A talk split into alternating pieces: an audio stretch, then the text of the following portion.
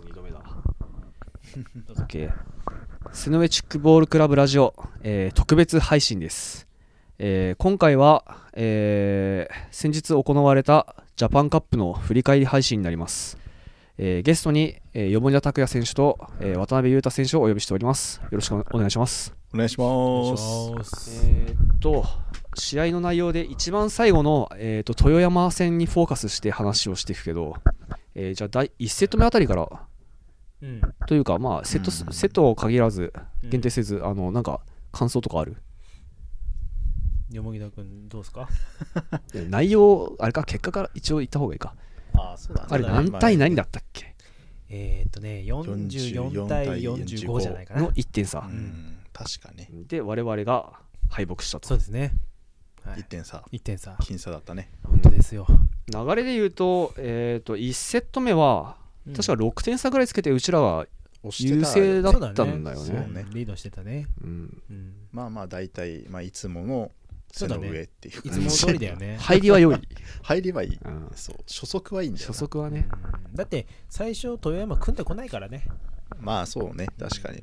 まあ、ばらけてきたっていうところもあるしうん。ね。うん。うん。で、え2セット目でまあ大体トントンぐらいまで持ってかれたほんとうんとね何対何だったっけ、えーっとね3点差ぐらいだね。で負けてたんだっけ？うん勝ってた。勝ってた。うん。追い上げられてはいたけどリードはしていた。そうそうそうそう。まあでもかなり対応されてた。そうだね。やっぱりね、あの組み合わせが変わってからやっぱりガクッと。そうだね。得点力っていうのは落ちたよね。うん。ん。なんだろうね。やっぱりあのーまあうーんこうさあの動画を見たりとかあとはこうまあどちらかといえば守備メインだから悲観的にこううんシューターの人たちをこう見る側なんだけどさ、うん。そうなってくると やっぱりちょっと攻撃が単調すぎたんじゃないかなっていう部分。ううんん、その部分がやっぱあっかな。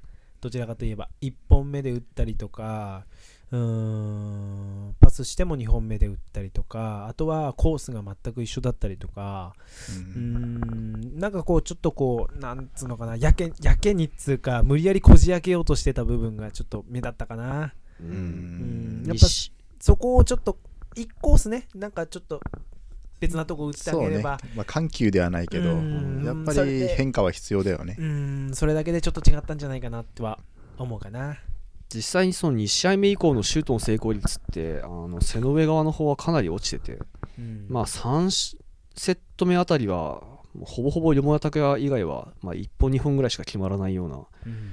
ぐらいまで攻撃が通用しなくなってた、まあ、これはやっぱりこうちょっとパターン化しすぎたところが原因だったのかなっていううふうに、ん。まあそうだろうね、うんやっぱり思うねねやっぱうん打つシュート打つシュートやっぱ各々の得意コースばっかこう行こうとしててうん逆にそこに疲れちゃうみたいなね、そうね、うんそこに来るって分かればね振られたとしても対応できるわけで、そうそうそね、やっぱり得意なコース得意なシュートっていうのもいいんだけど相手のディフェンスの動きを見てやっぱコースを変えるっていうのは大事だよね。うん。うん3本目ねあのー他のチームだと大体2本目台に打つようなことって多いと思うんだけどパス回数がね、でもあのーまあ背の上ってカルチャーとして3本目結構あって。うん、ただ後半その3本目がほとんど使わなかったってところがあまし良くなかったのかなっては思うかな。ん。やっぱパターン化しちゃったっていう部分だよね。うん。うん。んっていうことかな。で、え3セット目。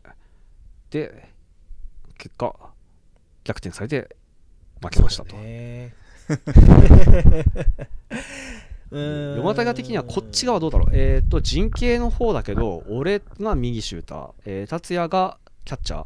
うん。でゴリラが左シューター。うん。で逆サイド側が雄太がキャッチャー、うん。えー右クロツ、うん。左が大竹。ううん。んまあ割とねポジション自体はうまく、そうだね。うん、はまるような感じのメンバーではあったんだけど、うんこっち側こっちサイドなんか話すことある？そうね、よもぎだサイドね。まあ、個人の話で言うんだったら今回はまあフレームが多かったかな。ああ2回あったかな。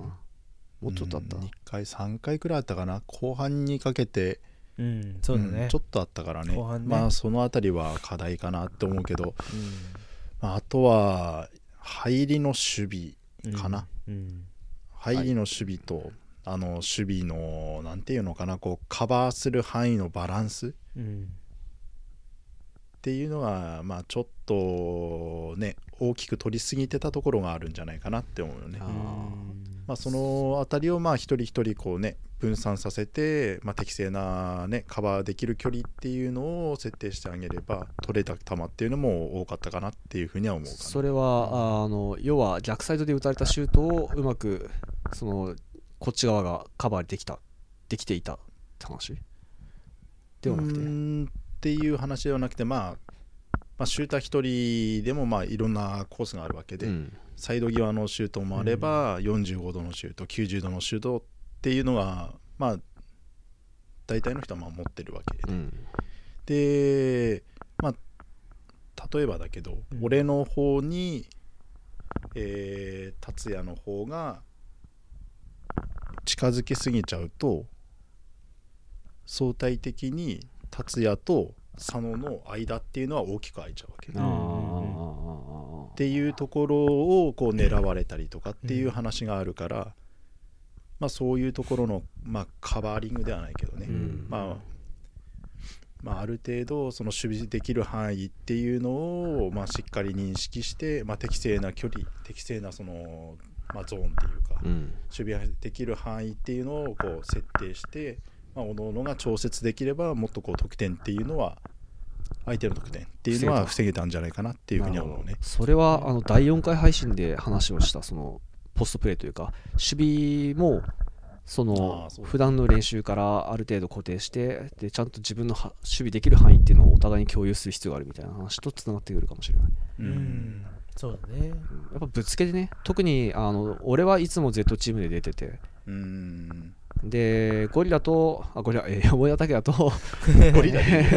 え ー達也は割とね同じく組むことが多くて、まあそういう部分でもあんましね組まないメンバーだったから若干ぎこちないところもあったのかもしれないな、うん。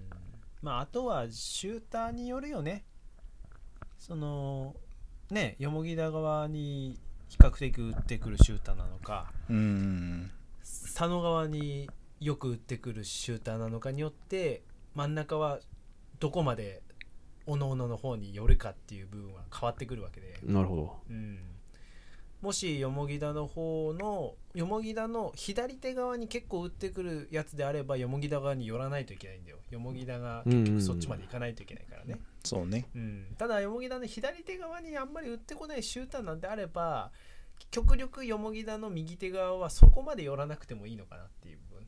うん、うん。まあカバーできる範囲だからね、まあ、そうそうそうあ後出しでもあの作戦は立てられるからね。うん。実際にその入ってきた人のシュートとかを見て守備の配置を話し合うみたいなのももしかしたら必要だったかもしれない。そうね。んまあね試合中はねタイマーが止まんないからねなかなかちょっと難しい部分はあると思うんだよね。でも休憩中なんかだったら話せる。うん。かうん。もしくはもうそのまあ最初のうちにねあのもうシューターのその位置で右左はある程度自分のその取れる範囲に入ってもらってうん。で真ん中が調整するっていう感じにしといた方が結構無難だったりするんだよね。なるほどね。の試合中に調整できるそれだと、うん。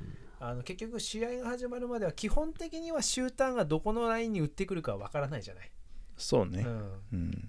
ここのチームはその結局参加してるメンバーが少なすぎるから分かるけど、まあ、ある程度ね想像できちゃうけどね。うん、ただ基本的には分からないじゃない、うん。だから、まあの俺もそのクロスとかヒロキには言うんだけど最初のその始まって最初の5本分は別にいいとうん取れなくても。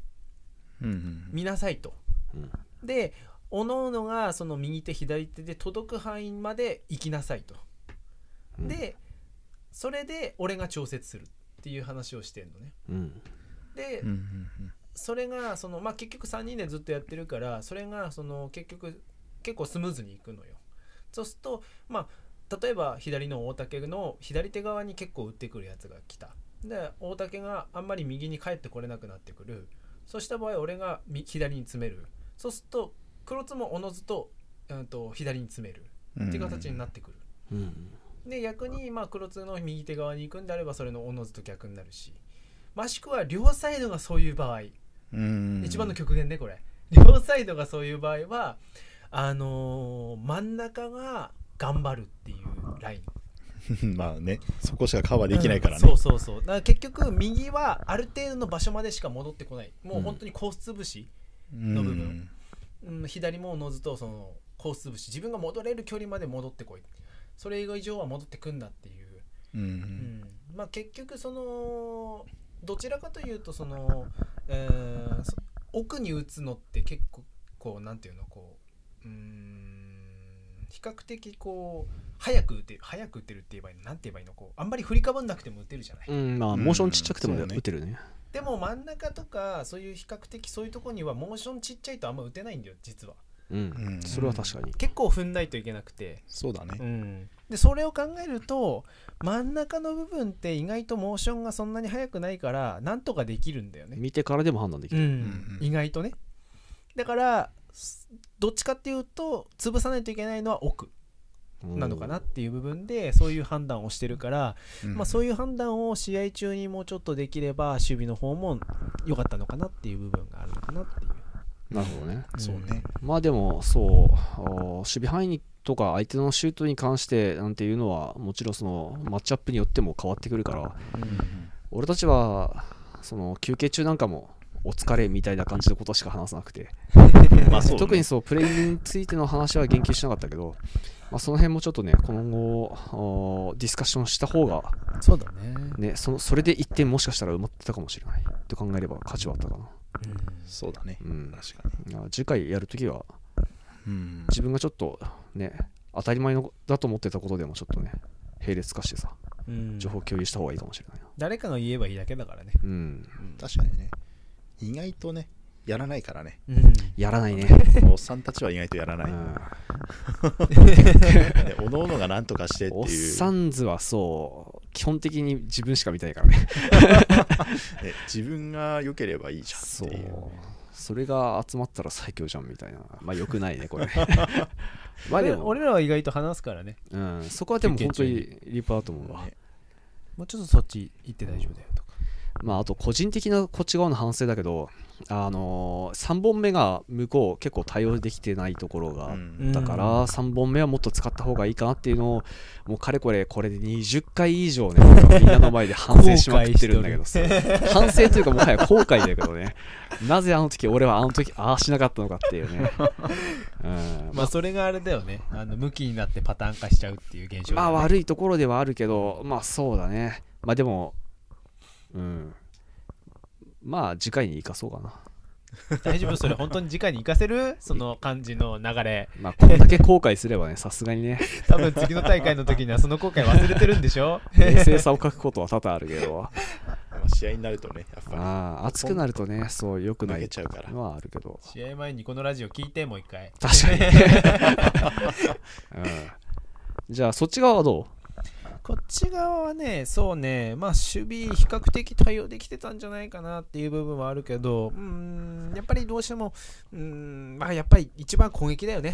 うん、やっぱりオフェンスがだいぶ、うん課題になっちゃったかなっていう部分。まああのこっち側の両サイドもやっぱりちょっとね、うん、攻撃がちょっと単調になっちゃった部分もあったのかなっていう部分もあったし、う、まあ、うん止めてたけどやっぱ得点力がないにはどうしてもちょっとうーんやっぱ伸びがしなしないからうんやっぱりうーん今度はまあ守備ある程度ねやっぱりこう固まってきたのでうん今度はやっぱり攻撃面もっとこうまああの第4回で話した部分もあるけどもやっぱりもっとこう相手を触れる攻撃とかうん相手をまあもっとこううん騙せるというか、うん引きつけられる、うん攻撃とかね、うん。そういった部分がやっぱり今後ね必要になってきてあとは本当にあの試合中の冷静さ、うん、それが本当に一番大事だと。思う、うん、あの自分が今あの何回自分のそのシュートで止められてるのかっていうのを自覚しながら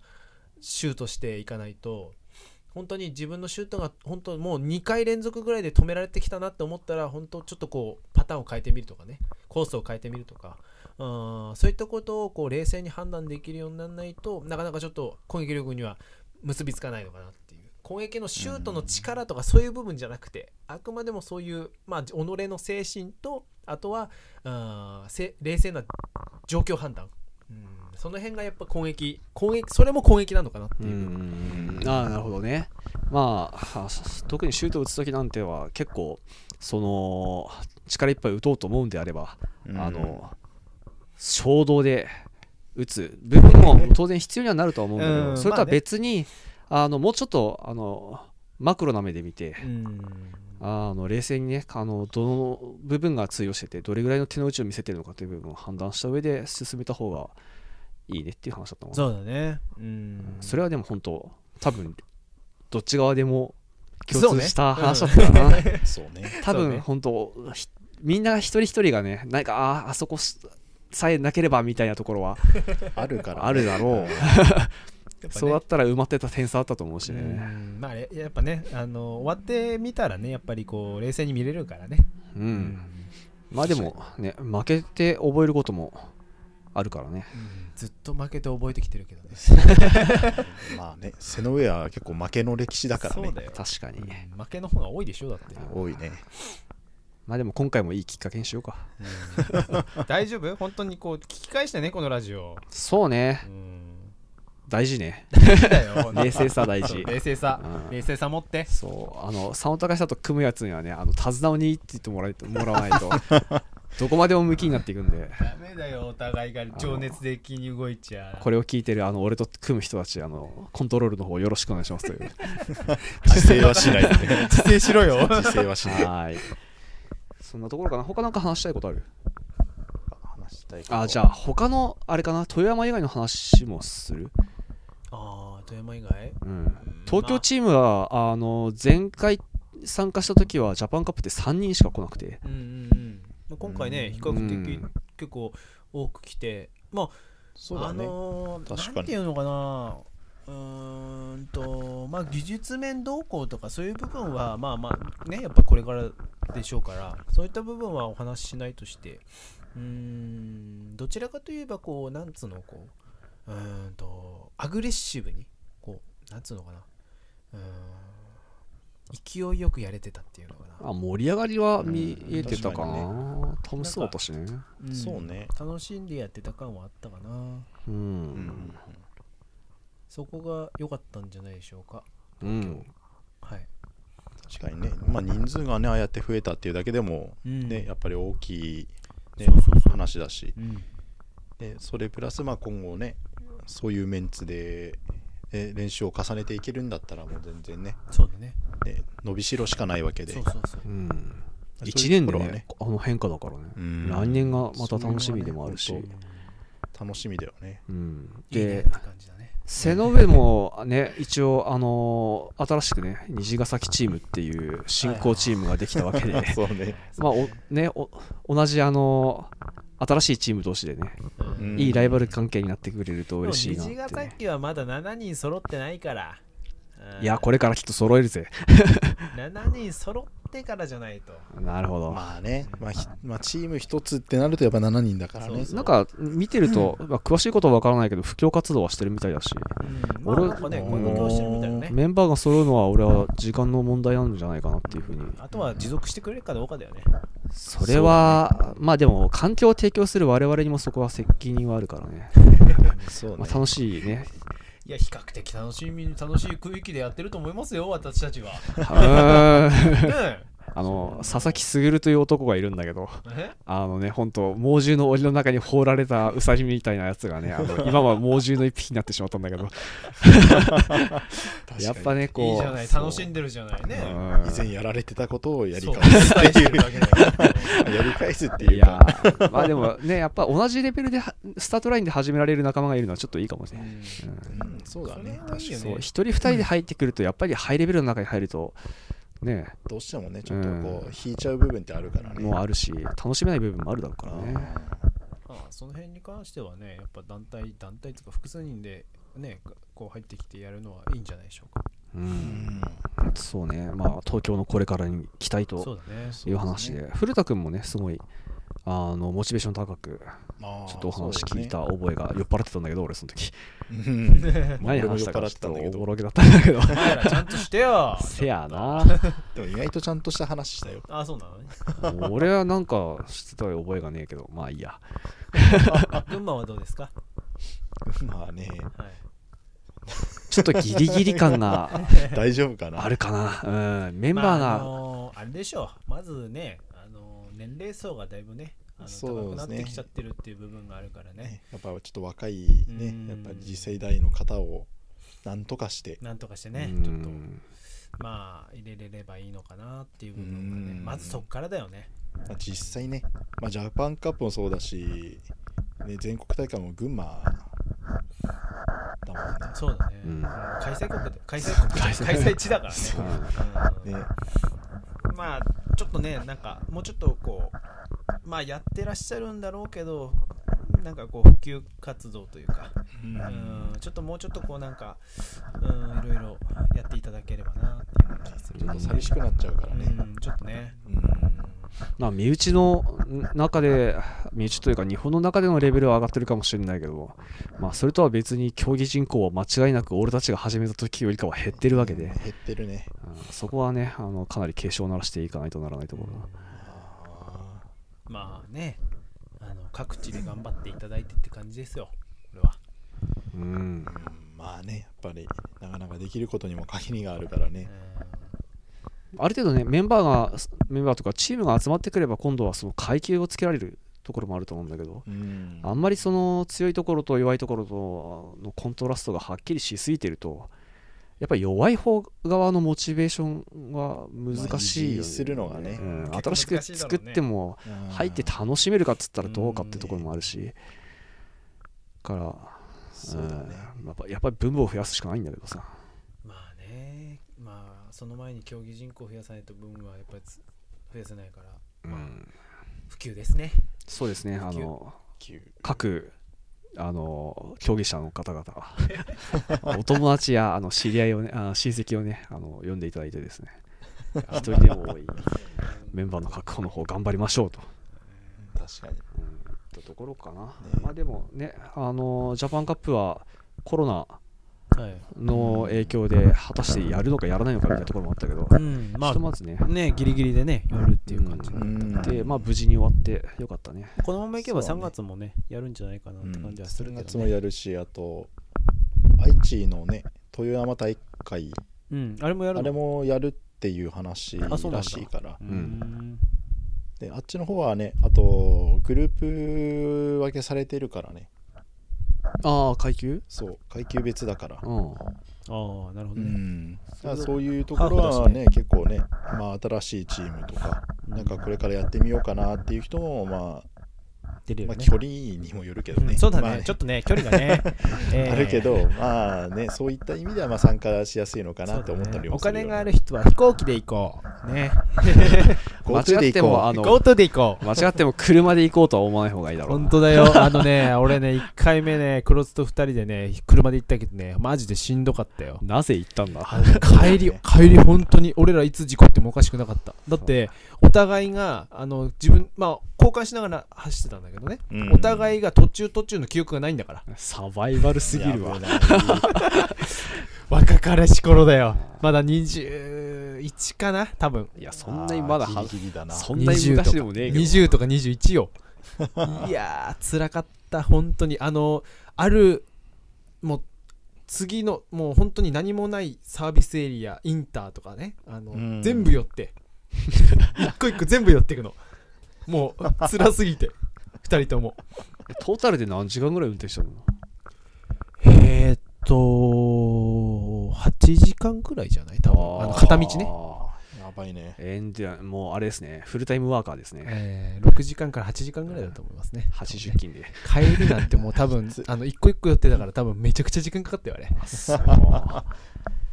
えーまあ有志のある方有有志というかあのやる気ある方あのぜひあのエンディランスな目的でですね挑戦してもらって。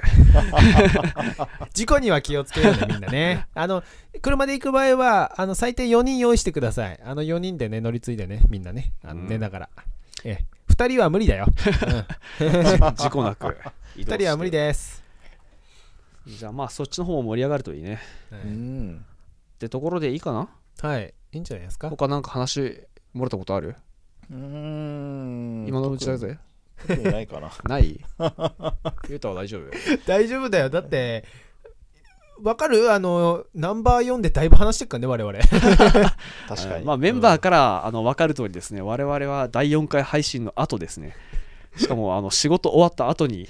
大丈夫？本当に。そ佐野拓に集まってですね勘弁してよ。あのただいま時間が、えーもうそろそろ11時になりますね。本当に。これはそろそろ切り上げねえとならね。エキストラ収録だ。本当だよ。ね。じゃああそのところで、え2人とも、えーはい。ありがとうございました。はい。お疲れ様ですぜひリモートを検討してください。はい。検討するだけ検討しておきます。あの気をつけて事故らず書いてください。はい。はい、お疲れ様でした。お疲れ様です